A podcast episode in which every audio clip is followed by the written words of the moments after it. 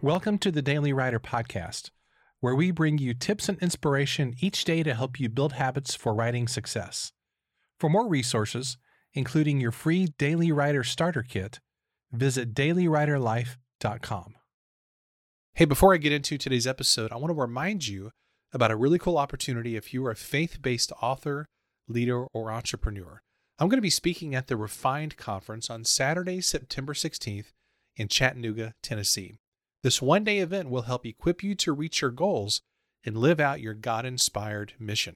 If you'd like to attend, when you register, make sure and use the code Daily Writer. That's all one word, Daily Writer, to get 100 bucks off your registration. This is going to be a really fun conference. It's not a big, huge event.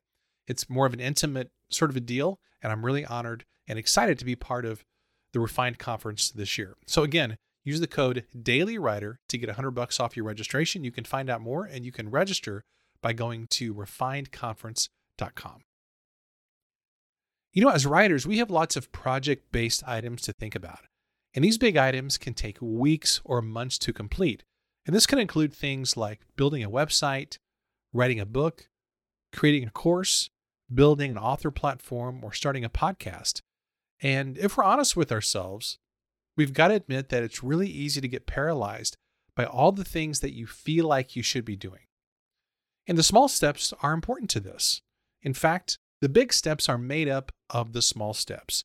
Oftentimes, we get paralyzed because we have this big project in front of us that's going to take forever and we get so stressed out about it. But remember that every long journey is made up of a bunch of little tiny steps. If you drive from New York to LA, what's that journey made up of? It's made up of individual miles. And every mile marker along that journey is a sign that you have made a little bit of progress. So, as you're working on these big projects in your life and in your writing and in your business, remember that just daily steps, making that small progress is how you achieve those big goals. I mean, that's this is really the whole idea behind this podcast. And why I do what I do is to encourage people in those daily habits that are going to help you make progress over the long term. Thomas Carlyle, who was a British historian, said this our main business is not to see what lies dimly at a distance, but to do what lies clearly at hand. So, what do you need to do today? Not next week or next month, but what do you need to do today? Or, in other words, what lies clearly at hand? I encourage you to focus on that thing until it's done. Don't spend so much time thinking about the big projects that the small steps don't actually get accomplished. Focusing on today's work and making sure it gets done is the only way to take those big steps that are going to allow you to make that giant leap forward eventually. So here's today's challenge. What is a single small step that you can take today that's going to help you reach a bigger goal that's important to you? Hey, big thanks to today's sponsor, Vellum. Now, speaking of big projects, one of the biggest projects that you will ever do is writing a book. And an important part of writing a book, if you are an indie publisher, is getting your book formatted. And if you don't pay somebody to do it, then you're going to have to do it yourself. And my favorite tool for DIY book formatting is Vellum.